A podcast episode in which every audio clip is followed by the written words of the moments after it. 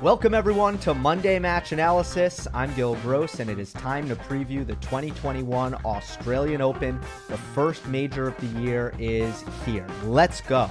It is Monday morning in the United States, which means it's almost Tuesday in, Mel- in Melbourne, Australia, if not already. And that also means one day of play has concluded. Of course, I like to do these before any tennis is played, but the draw was delayed 24 hours, and then I had to travel for work. It really messed me up, and that's why this is late. But it is here, and I promise you, rest assured, I have not changed any of my picks. I made all these picks before the tournament started. There has been no cheating, and we can just dive into this. I'll start with the court conditions and some of the things that I'm looking for, the kind of players that I'm favoring, perhaps more than usual for this tournament. I do think that we are getting quicker conditions, slicker conditions, despite the cooler temperature in Melbourne, Australia, because uh, it's it's two weeks later. So I I don't think when you look at the forecast, Thursday's looking hot, but we're not getting triple digit heat like we sometimes get. So that's good news for some, and that normally slows down the court speed a little bit. But for the most part, it looks a lot faster than last year. The, the 2020 Australian Open was a complete outlier. They made changes to the court surface. They apparently had last minute issues with the court surface and had to resurface it prior to the tournament, which means the the court was really not played on very much coming in. The more a court is played on, the more it tends to speed up. And we we had a really slow Australian Open last year. I think it's a lot quicker this year. Dominic Thiem has said this has uh has said that and uh, a couple of player uh, a couple of other players I've seen have said that as well. That is how it looks to my eye, and that is the classic Australian Open that we are used to. In recent memory, the Aussies played fast, and 2020 was a reprieve from that, and I think it'll go back to being that way very very soon. A couple of other things I have my eye on is the unusual buildup, of course, where some players are coming in without a lot of rest. I'm not sure that's a good thing. If if if you're a player like Dan Evans or Jannik Sinner, um, who won who made you know tournament runs and lifted trophies on on Sunday and then will have to play their first round match at the Aussie on either Monday or Tuesday. I'm not sure that's great. With that being said, I'm not sure it's great if you're coming into this tournament with without a lot of match play and perhaps you lost in the the, the first round and you didn't play the the first week in Delray Beach or something like that or Antalya I think it was. Um, I'm not sure that's ideal either. So it's an unconventional buildup. I'm favoring players who either I'm very confident in physically, have good conditioning, and maybe if conditioning is less than usual, it'll still be above average. I like players who who will serve big. Not only does that preserve the body, reduce the risk of injury and wear down, it also is kind of an easier thing to execute. Normally does not diminish with lack of practice time. It's something that can be held up to a very high standard. So I like simple games and I like good conditioning here because I think that's going to be a challenge for some players heading into the first week, the second week. We saw a lot of players withdraw before the Aussie last week in these tune up events, kind of saying, look, my body doesn't feel right. I'm coming out of a two week kind of half quarantine and I just need to take a break before I play a two week major. So, which players are going to hold up physically? Players who have a history of holding up physically, I am going to favor those players. So, without further ado, let's get into the quarter by quarter breakdown. If you're new to the channel, here's how I do it I talk about the top seeds, then I have a dark horse. The dark horse is the most likely unseeded player to make a run in the quarter. I put someone on upset alert. That is the seeded player who is most likely to lose early on an early popcorn match is a match I'm most looking forward to watching in either the first or the second round. Let's start with top seed Novak Djokovic in the top half of the draw. He's in an eighth opposite Sasha Zverev. Well, a quarter opposite Sasha Zverev. Let's not let's not uh, be inaccurate here. With Gael Monfils, Milos Raonic, Stan Wawrinka, Dusan Lajovic, Taylor Fritz, and and Adrian Mannarino. So at first glance here, first of all, I do think that um, Sasha Zverev is in a in a somewhat vulnerable spot coming into this tournament. I did not really think incredibly highly of his level coming in. Um, I do know that he had some trouble today with Marcos Giron, but remember, I'm, you know, he dropped a set to to Giron, but I'm discounting that. This is how I felt before, you know, coming into the tournament. That I think I've seen Zverev, and and and he's a player who, by the way, I think has played way too much physical tennis coming up, uh, or leading up to this event. Some three hour plus, three setter marathon matches, and I don't think he looked quite as confident as he did when the season ended indoors on the tail end of 2020. With that being said, I see Zverev's eighth as a, a, very weak eighth. I don't really see anyone in here. The seeded players are Gael Monfils and Dusan Lajovic. I have Dusan Lajovic going to the fourth round. He's a player who doesn't really like a surface this quick. He's a little bit better on a slow hard court or a clay court. You also have a- Adrian Mannarino in there. Um, so I don't see anyone who is overly threatening to Alexander Zverev. Uh, Miomir Kecmanovic is a player who he beat. Zverev beat easily at Paris last year, I think two and two.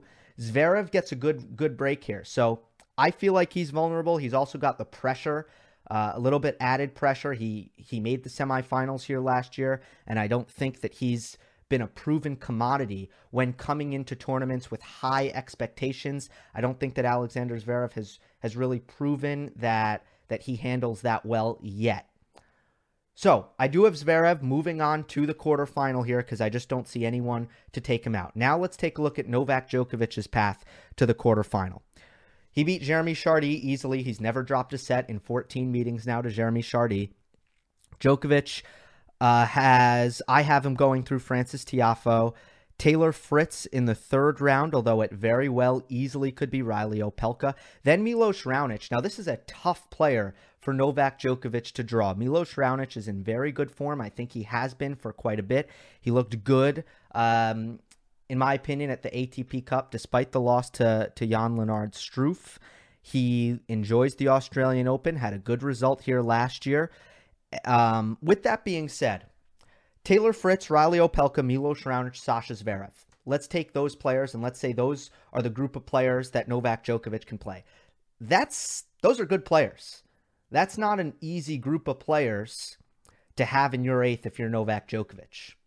But at this point in Djokovic's career, I really feel like he embraces and enjoys the challenge of playing the big server, the offensive player, getting in that war of short points, the players who don't move as well that make his offense better, and players that he can try to counter strike against, players who challenge his return and defense but won't drag him into long, grueling baseline duels. That is the style of player at at this point in Novak Djokovic's career, I believe that's the style of player that Djokovic is best against, and these are those are the kinds of players that Novak Djokovic has. So if we're going to compare him to Rafael Nadal, who's on the bottom half of the draw, and I I'll take a look at his quarter later. If you look at the quality of player that Djokovic has versus the quality of players that Nadal has, I think undoubtedly in the quarter Djokovic has the tougher competition, but I also don't think stylistically there's anything there that is problematic. Let us get to the dark horse upset alert, popcorn match, etc. Dark horse is Marton Fucsovics. I've talked about how much I like him in the past in the best of five format because he's such a fit player and he's had so much success in uh, in best of five, giving seeded players trouble. He has the win over Daniil Medvedev at the French Open last year. He gave Djokovic a lot of trouble, I believe, U.S. Open 2019. Um, do I have that right? Yeah, I, I think I do. He, he's given Djokovic trouble at the U.S. Open, actually. But I always love Fucsovics, and to me, he's the most dangerous unseeded player in this quarter. He's a favorite of mine in the best of five. I, I, if you if you're someone who's watched a lot of these previews, he's frequently occupied that dark horse spot. Upset alert is Gael Monfils for me. That's who I had before this tournament started, and this happened. Emil Ruusuvuori beat him in five sets. Heartbreaking for Gael. He's not on a good run, run of form. He does not have a lot of confidence. He's 34 years of age. I'm really hoping that he's not really over the hill and that he can come up with some good tennis because there have been points in time in his mid 30s, right? At at age 33 and 34, I've seen him play good tennis. His shot selection has improved. So I'm I'm holding out hope for Gael Monfils that this is not going to be a nosedive because in the last six or so months, it really has been. And that's why I put him on upset alert. And he did indeed lose to the talented youngster Emil Ruusuvuori from Finland. Early popcorn matches Taylor Fritz versus Reilly Opelka. These are the two brightest stars in American men's tennis right now who are who are close to ready. They're not the they're not really the the next gen, right? They're not like um Sebi Korda and Brandon Nakashima, but they're the closest players who are ready to make some noise in the near future, in my opinion. I think Taylor Fritz, I don't know how close he is to his ceiling as a player, but I think he's getting there, whereas Reilly Opelka has a lot of room to develop. Right now, I have Taylor Fritz coming through this match. I think that Fritz has a, serve that is underrated and, and almost in the Opelka at the Opelka level, but he's a better player from the baseline. So I'm going to go with Taylor Fritz in that one. And I think that's who Novak Djokovic will have to deal with in the third round. Ultimately, confident that Novak Djokovic gets through this quarter. So have one last look at it on YouTube. Quarterfinal Djokovic defeats Zverev. Dark horse Martin Fucsovics. Upset alert Gael Monfils. Early popcorn Taylor Fritz versus Reilly Opelka. And by the way, one thing I failed to mention. Um, Stan Wawrinka is a player that a lot of a lot of people have Djokovic having to play Stan Wawrinka. And oh no, Stan has beaten Novak at the Australian Open and the US Open and the French Open. They've played some tremendous matches. Stan almost got him twice in New York. I, I, I don't actually think Stan makes it to Novak. I, I don't anticipate that. I think Fucsovics will give Wawrinka trouble. I think if not, Milos Raonic will beat Wawrinka. And I also don't think that this is the same Stan Wawrinka. So a lot of people saying that, oh, we should circle that and, and Novak's in trouble with Wawrinka. I, I really don't see that. Um, I don't see that at all. So I will I will leave it at that. Maybe Stan will prove me wrong, but I, I don't see him as very threatening to Novak. All right, let's go down one quarter. It is the quarter of Dominic Thiem. There's usually a chaos quarter. Every slam, there's usually a chaos quarter where stuff hits the fan, keeping it PG, and crazy stuff happens and things open up and we get some some wonky results. Normally somewhere in a major that happens. And I think that Dominic's team Dominic Thiem's quarter might be it. Top seeds with Thiem Diego Schwartzman, Denis Shapovalov, Pablo Carreno Busta, Grigor Dimitrov, FAA, Benoit Paire, and Hugo Humbert. This quarter is unbelievable, unbelievably strong in the top eighth where Dominic Thiem sits. And I think that there are loads of great players. The bottom eighth, very, very weak. But I think this, I think the eighth that Dominic Thiem is in is one of the most difficult in the entire draw. Okay. Let's take a look. Here's here's what I have um, for for Dominic Thiem. Um, Mikhail Kukushkin, kind of a kind of a tricky first rounder, but Thiem was able to navigate through that today. Uh, Dominic uh, Ke- uh, Koepfer or Hugo Dellien in the second; those are both decent players. But then uh, that's where it gets that's where it gets difficult. Hugo Humbert um, is kind of my dark horse here. Now, I didn't put him. Oh, well, he's not a dark horse because he's seeded. Hugo Humbert is now seeded, and he's a player who plays very well on fast courts, a tricky lefty with a good wide serve on the ad side, a really big forehand that he hits with precision. He takes time away. He likes to come forward. He's got a flat backhand that doesn't bounce very high, that he's very comfortable taking down the line. I think that Hugo Humbert could pose some problems for Dominic Thiem for a couple reasons. One, I think I think stylistically, just uh, it'll have to be a good backhand day for Dominic Thiem, and sometimes it is, sometimes it isn't. I think that Humbert is a player who can take Thiem's time away and can um, cannot let Dominic get any rhythm, which Thiem really wants. He likes the rhythm. He likes the momentum. He wants the confidence that he can take really big cuts, start swinging big, and start hitting his spots. And I don't love this spot for Dominic Thiem. I think, once again, the court surface is not like it was last year when he made the final and was very close to, to winning this title and lifting the trophy against Novak Djokovic. I think these conditions are very, very different now. They're a lot faster, a lot slicker. Thiem needs to do better on return. It's going to be more difficult for him on return. And I see Thiem as someone who wants to build his confidence and play with some rhythm and play some baseline rallies. I think Humbert is just uh, the perfect player. If there's going to be a shock in this tournament, I think Humbert might be able to take Thiem out. Now, I'm not convinced by Hugo Humbert's results ever since Paris of last year. They haven't been awesome, but he's a talented young player on the up and up. I think a tough matchup for uh, for Dominic Thiem in the third round. So, who's the favorite in that match? Obviously, Thiem. And you know how uh, I think everyone who's watched the channel knows how how high I am on on what Thiem can do and how impressed I've been with with what he's done, right?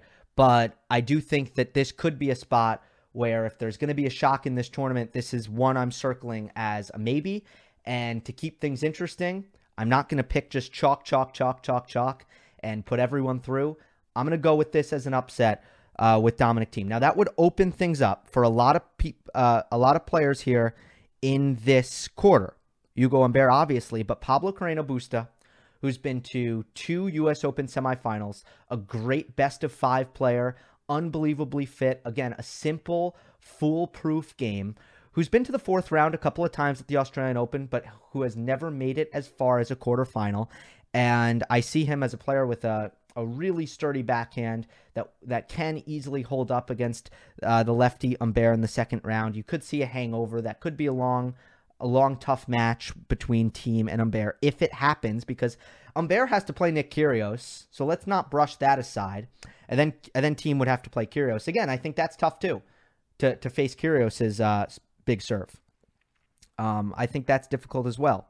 It's interesting because I think if Thiem has to play PCB, I think that's a nice matchup, and I think Thiem gets through that. By that time, he would have some momentum built built up, which I think also really, really helps Thiem. I think once he gets going in this tournament, I'm not quite as concerned about him. Um, not that I'm overly concerned about him to begin with, but um, I I just think he's got it tough. I think the conditions aren't great. I think the think I think there's a, a good amount of pressure here, and I think the opponents are difficult. So Pablo Carreno Busta, I think Diego Schwartzman gets through the bottom half. Uh, he is by far, I think he's got a weak eighth. No one who who concerns me here. Uh, the dark horse is Aslan Karatsev, who is in Diego Schwartzman's little eighth. He's a player who hits the ball absolutely massive, whose results have been really impressive, albeit on the challenger level for the most part over the course of the last six months, ever since the, the tour paused. And he can really, he really has an ultra hyper aggressive game and the racket skills to back it up. So Karatsev is my dark horse. I don't feel overly confident or overly great about that, but I, I do think that he's worthy of that spot as the most dangerous unseeded player. Upset alert Felix Auger Aliassime just lost in the final against Dan Evans at one of the 250s last week. A tough pill to swallow, man. I think that FAA, there might be some residual from that. That was a terrible performance. He is now 0 7 in finals. He was pretty awful in that match. And I just wonder how demoralizing that might be for FAA to have to turn around, play right away, uh, play a, a, tricky opponent like perhaps uh, Damir Dzumhur or uh, James Duckworth, the Aussie, in the second round. Um, and then in the third round, he could get Shapovalov. He'll get the winner of Shapovalov and Bernard Tomic. Or Tomic. How do I like to say that? I feel like I've I've went back and forth between Tomic and Tomic. Um, so FAA, I'm just I'm I'm a little bit concerned about his mental coming into this one. Plus rest, and we saw with Jannik Sinner in in his loss to Shapo that that rest is meaningful, and making the final last week is it's good, but it's also bad perhaps for the Aussie. Early popcorn match, without a doubt, Shapovalov versus Sinner. It delivered. That, that's what I put before the tournament began, and it was a great five setter, which I'll have coverage for a little bit later on. All right, I think I covered all my bases here. Uh, Pablo Carreño Busta to the semifinal here. He's great in five sets. Grigor Dimitrov is also in this um, in this bottom eighth, and and he's a tough opponent. So again, I think this quarter is is really really strong. But I think PCB is someone, if, if everything breaks down and things get chaotic in this quarter, which I think they might, I think PCB just might be that, that steady hand that could see see through all of the, the traffic. Let's go to Daniil Medvedev's quarter. He is the number four seed at this year's Australian Open. He's got his countryman Andrey Rublev opposite him in his quarter. Roberto Bautista Agut, very, very difficult player in best of five and will like the conditions here. David Goffin, Borna Coric, um, Casper Ruud, Filip Krajinovic, Krajinovic, and Lorenzo Sonego, the young Italian. All right, Daniil Medvedev's quarter. This is the quarter that I'm most confident about when it comes to what the quarterfinal will be. I really don't see Daniil Medvedev losing. I really don't see Andrey Rublev losing. They just tore through the ATP Cup, won it, won it convincingly. No Rafa Nadal with Team Spain, which I think played into it, of course. And Italy beat Spain in the semifinals, and then Russia, um, Russia met Italy, and it was fairly straightforward. Matteo Berrettini uh, losing to Daniil Medvedev, and Fabio Fognini losing to Andrey Rublev. Russia always had the best singles in the draw, and uh, they deserved it. And I, I think that they are in an unbelievable state of mind. We've seen how winning these international events can, can really lift players up sometimes and put them in a great mood, a la Novak Djokovic winning the 2010 Davis Cup, um, or Rafa Nadal. Uh, winning the 2004 Davis Cup for Spain. We've seen that happen.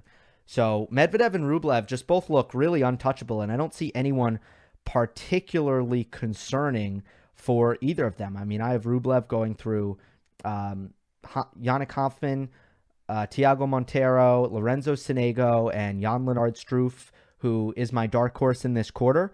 I have Medvedev going through Vasek Pospisil, which is my early popcorn match. It's going to be interesting. Pospisil, again, I, I think very highly of the level that Pospisil has brought to the court. He's a player that comes to net. I know that they've played. I know that they played recently last year. Did they play in Paris or something? Did did Pospisil Pospisil beat Medvedev, right? Pospisil has a win over Medvedev. I'm almost certain of that and um, I'm looking forward to watching that match. That's a terrible draw for Medvedev. I think he still sees it through, but I, I really think that Pospisil is one of the best unseeded players in the entire draw. Um, Medvedev after Pospisil, I have him going through Roberto uh, Carballes Baena, Filip Krajinovic, ultimately David Goffin, although that could be Borna Coric, and I think it's actually more likely to be Borna Coric. Hold on, guys. I know this is really bad, but my laptop isn't plugged in, and I got to plug it in. So, hold on. All right, we're back. I know I just said I have Medvedev beating Goffin. On second thought, I think Borna Coric sees it through to the fourth round. So, Medvedev and Rublev, I'm really confident that they're going to meet in the quarterfinal. And I'm pretty bummed that they were in each other's eighth, especially for Andrey Rublev. Rublev is a guy who is best on hard courts, and his last two hard court events he has been in Daniil Medvedev's eighth. Of course, I'm talking about the 2020 US Open when Rublev had to play Medvedev.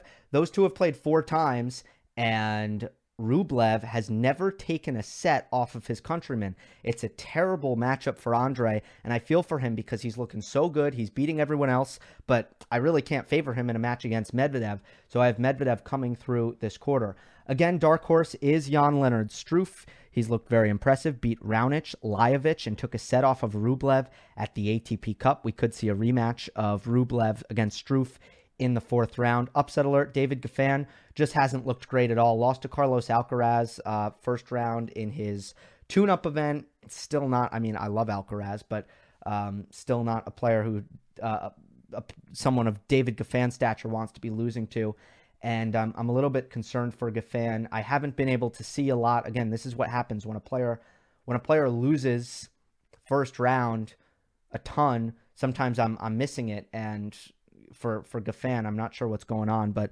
very bad run of form. Um, and then again, I touched on it, but my popcorn is Medvedev versus Pospisil. Goffin plays Alexei Popyrin in the first round. Look out for that match. Popyrin, someone who has not been able to stay healthy, but at his best, he's a dangerous offensive player that Goffin needs to worry about. Oh, I, I should mention also that um, who has the misfortune of being in Jan Lennard Struff's area? That would be 12 seeded Roberto Bautista Agut. So just to keep that in mind, we could have a Struff RBA second round. I think that would be an incredibly high quality, and I'm giving it to Struff in these conditions. Although RBA loves a quick hard court, I think that Struff can get to the net, impose his will, and that is a, a bit of an upset alert for me. If RBA gets through that, RBA versus Rublev could be fun if, if that match happens. Probably more, eh, who knows? Who knows? That should be a good one. Looking forward to that one. Let's, let's finish this one up with Rafael Nadal's quarter. Of course, I'll tell you what I have in the semifinals and the final after this. So I shouldn't say finish things up, but last quarter is Nadal quarters is Nadal's quarter. He is the number two seed. He is in an eighth with Stefanos Tsitsipas, Matteo Berrettini, Karen Khachanov, Alex de Minaur, and Dan Evans. This is a pretty interesting eighth. I think that Nadal has a, a pretty kind path until the quarterfinals, where I think there's a couple of uh, a couple of interesting things looming. Now Nadal comes in saying that his back is not feeling well and for the better part of 15 days, he's been struggling with it, according to him. And that's definitely not what you want to hear at the Australian Open. For some reason, Nadal has had a lot of trouble staying healthy at this tournament. You wouldn't think that that would be the case since it is the first major of the year, but Nadal's got horrible luck at the Aussie. Not as bad as Andy Murray, right? Murray, who can't win a final and blew out his hip and then got COVID, but Nadal's a close second. Bad luck in Australia. Um, so, again, dealing with the back injury. I think the good news for Nadal is he he might have some time to play through this, and I, I don't think that there's anyone who who's really threatening early on for Nadal. So in that respect, I think both Djokovic and Nadal, neither of them really got hammered here. Laslo Djere is a really good player, but mostly on a clay court in the first round. Then Viktor Troicki in the second, if not Michael Mmoh. Third round, Cameron Norrie or Dan Evans.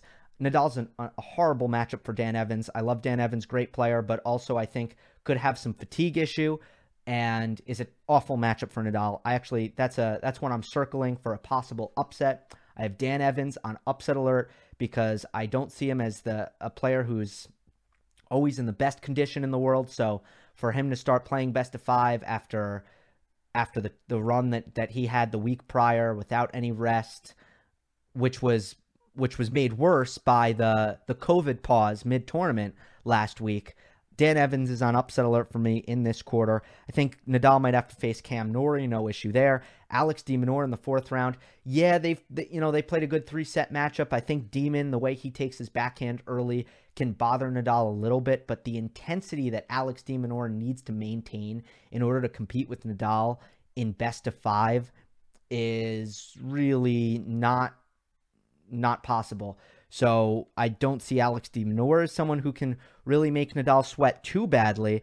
And then in the quarterfinals, I do have Stefanos Tsitsipas getting through to this Nadal match. And this is one I, I really went back and forth on this one, especially given what Nadal is saying about his back. But I think if Nadal gets this far, I would like to think that he will have played through the back issues and that he'd be feeling 100%. I think on a slick, quick hard court, as much as people might think on the surface that, oh, that's great for Tsitsipas because he's an aggressive player and he likes to come forward. Yes, but no.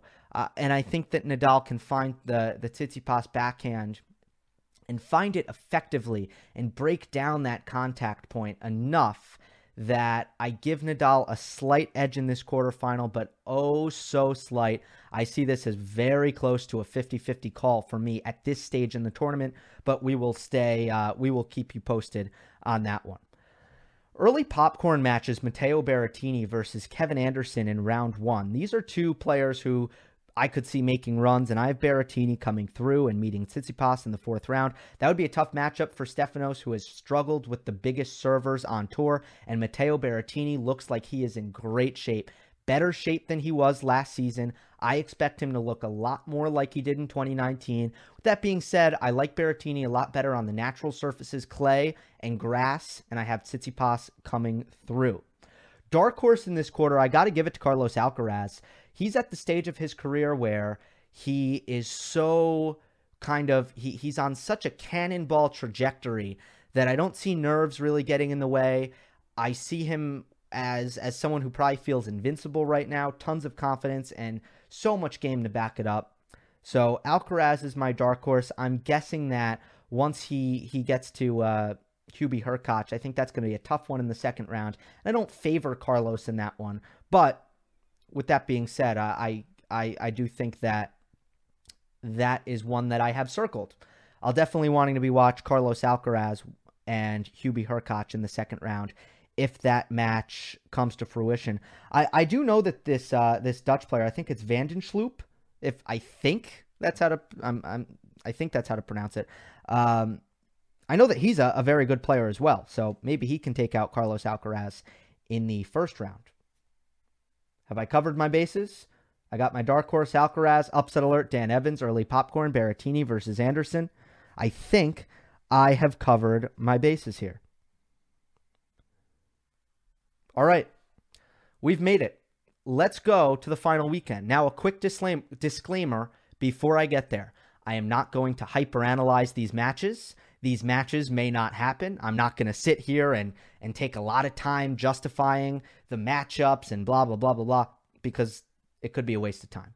Of course, if they if they do come to fruition, I will uh, I will have preview videos and and that's where I will get into detail. So let's not go crazy, but here's what I have: final weekend, the reveal. There it is. Novak Djokovic defeats Pablo Carreno Busta in the semifinals, four sets. Daniil Medvedev defeats Rafael Nadal in the semifinal, four sets.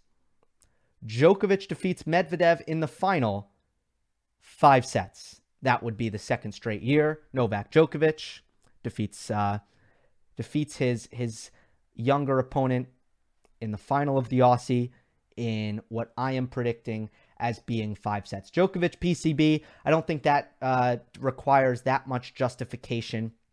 Novak can do a lot more than PCB um, in in a couple of areas. Daniil Medvedev over Rafa Nadal, I really I really feel strongly that that Daniil Medvedev is the second favorite in this tournament after Novak Djokovic with with the form that Daniil is in, and um, I think him being fresh coming in. And I know that he played ATP Cup matches, but they weren't long physical matches. They were they were quite easy, which is the best possible thing you can do. You get matches under your belt, you build confidence, you get repetition against different style of opponents, and you play short matches. Medvedev is the ideal here. That's exactly what you want. Uh, I do think that he is just looking amazing in a great spot. And this these slick, low bouncing conditions, this on a hard court, this is ideal. This is Medvedev. These are Medvedev's conditions. They cannot get any more perfect. So I believe he should be favored over Rafa Nadal. He also does have some patterns that can bother Nadal. We saw it last year at the Tour Finals. We saw it in the U.S. Open Final in 2019. Uh, Medvedev is used to playing Nadal. Nadal has had a lot of success against Daniil, and I think Rafa has things that he can do as well. But um, I think Medvedev in these conditions should be the favorite. And then finally, Djokovic over Medvedev in five sets. This is not about tennis. This is not a tennis pick. This is a this is an intangible pick. This is all mental to me. That's what um, that's what is having me pick Djokovic here. I think that I've never really seen Medvedev be overcome with nerves, but what I learned from the US Open final last year is that that's no reason to assume that that you'll never see it. And Medvedev, if you look at the last time he was in a major final against Nadal, right? He came into that one as a on first of all a massive run of incredible results and confidence. I talk about a cannonball trajectory, if I can use the same phrase that I that I did moments ago, and also a heavy underdog. So both heavy underdog against Nadal. inexperienced, which actually sometimes helps. If you've never been there before, you don't even realize um, kind of where you are until you're already there, if that makes sense. Kind of the young and naive mindset um, that that you'll sometimes see from from players who just broke onto the scene, right? Now Daniil Medvedev has expectation. People expect him to do well, and people are looking at their watch and saying, "When are you going to break through?" Uh, Daniil Medvedev is a player, and, and you're thinking, when are you going to actually beat a member of a big three of the big three in a major event, best of five in a final? When is that? That is the next step. We've talked about that is the next step for your uh, for Dominic Thiem and Daniil Medvedev and Stefanos Tsitsipas and Alexander Zverev beating Nadal, Djokovic, perhaps Federer in a big match at a major. That's what has not happened yet. And with the weight of that on Daniil Medvedev's shoulders, I don't see enough of a tennis difference between Djokovic and Medvedev to justify picking Medvedev here. I like Djokovic for the int- intangibles, for the been there, done that, the invincibility, the home soil effect that we see with Rafa Nadal at Roland Garros. Djokovic has that in Melbourne, inside the beautiful Rod Laver Arena which is why I have Novak Djokovic coming through here. All right, that'll do it, folks. Um, for coverage throughout the tournament, make sure you're following me on Twitter at Gill underscore gross. Make sure you're subscribed to the channel. Remember that Monday Match Analysis is available on all podcast platforms. Leave a rating and a review on Apple Podcast. The link is in the description. Hope you enjoyed. Don't forget to subscribe, and I will see you next time. Our house is a mess. Come on in. I'm Amber Wallen, internet comedian, plant queen, and host of your new favorite podcast, Fly on the Wall. Okay, that's pretty presumptuous to assume that this is going to be their favorite podcast, by the way. Like, come on, Amber. Anyway, that wasp that you just heard interrupt me is my husband. And co host, Benjamin Wallen, also a comedian, and I host people at our home. I have a great wine collection in my cellar. Well, you mean the mini fridge? Yeah, it's a mini It's a mini yeah. fridge. New episodes of Fly on the Wallen drop every Wednesday. Listen in as we discuss relationships, books, and keeping our sweet baby kid alive while we make laughs on the internet. Subscribe to Fly on the Wallen wherever you get your podcasts.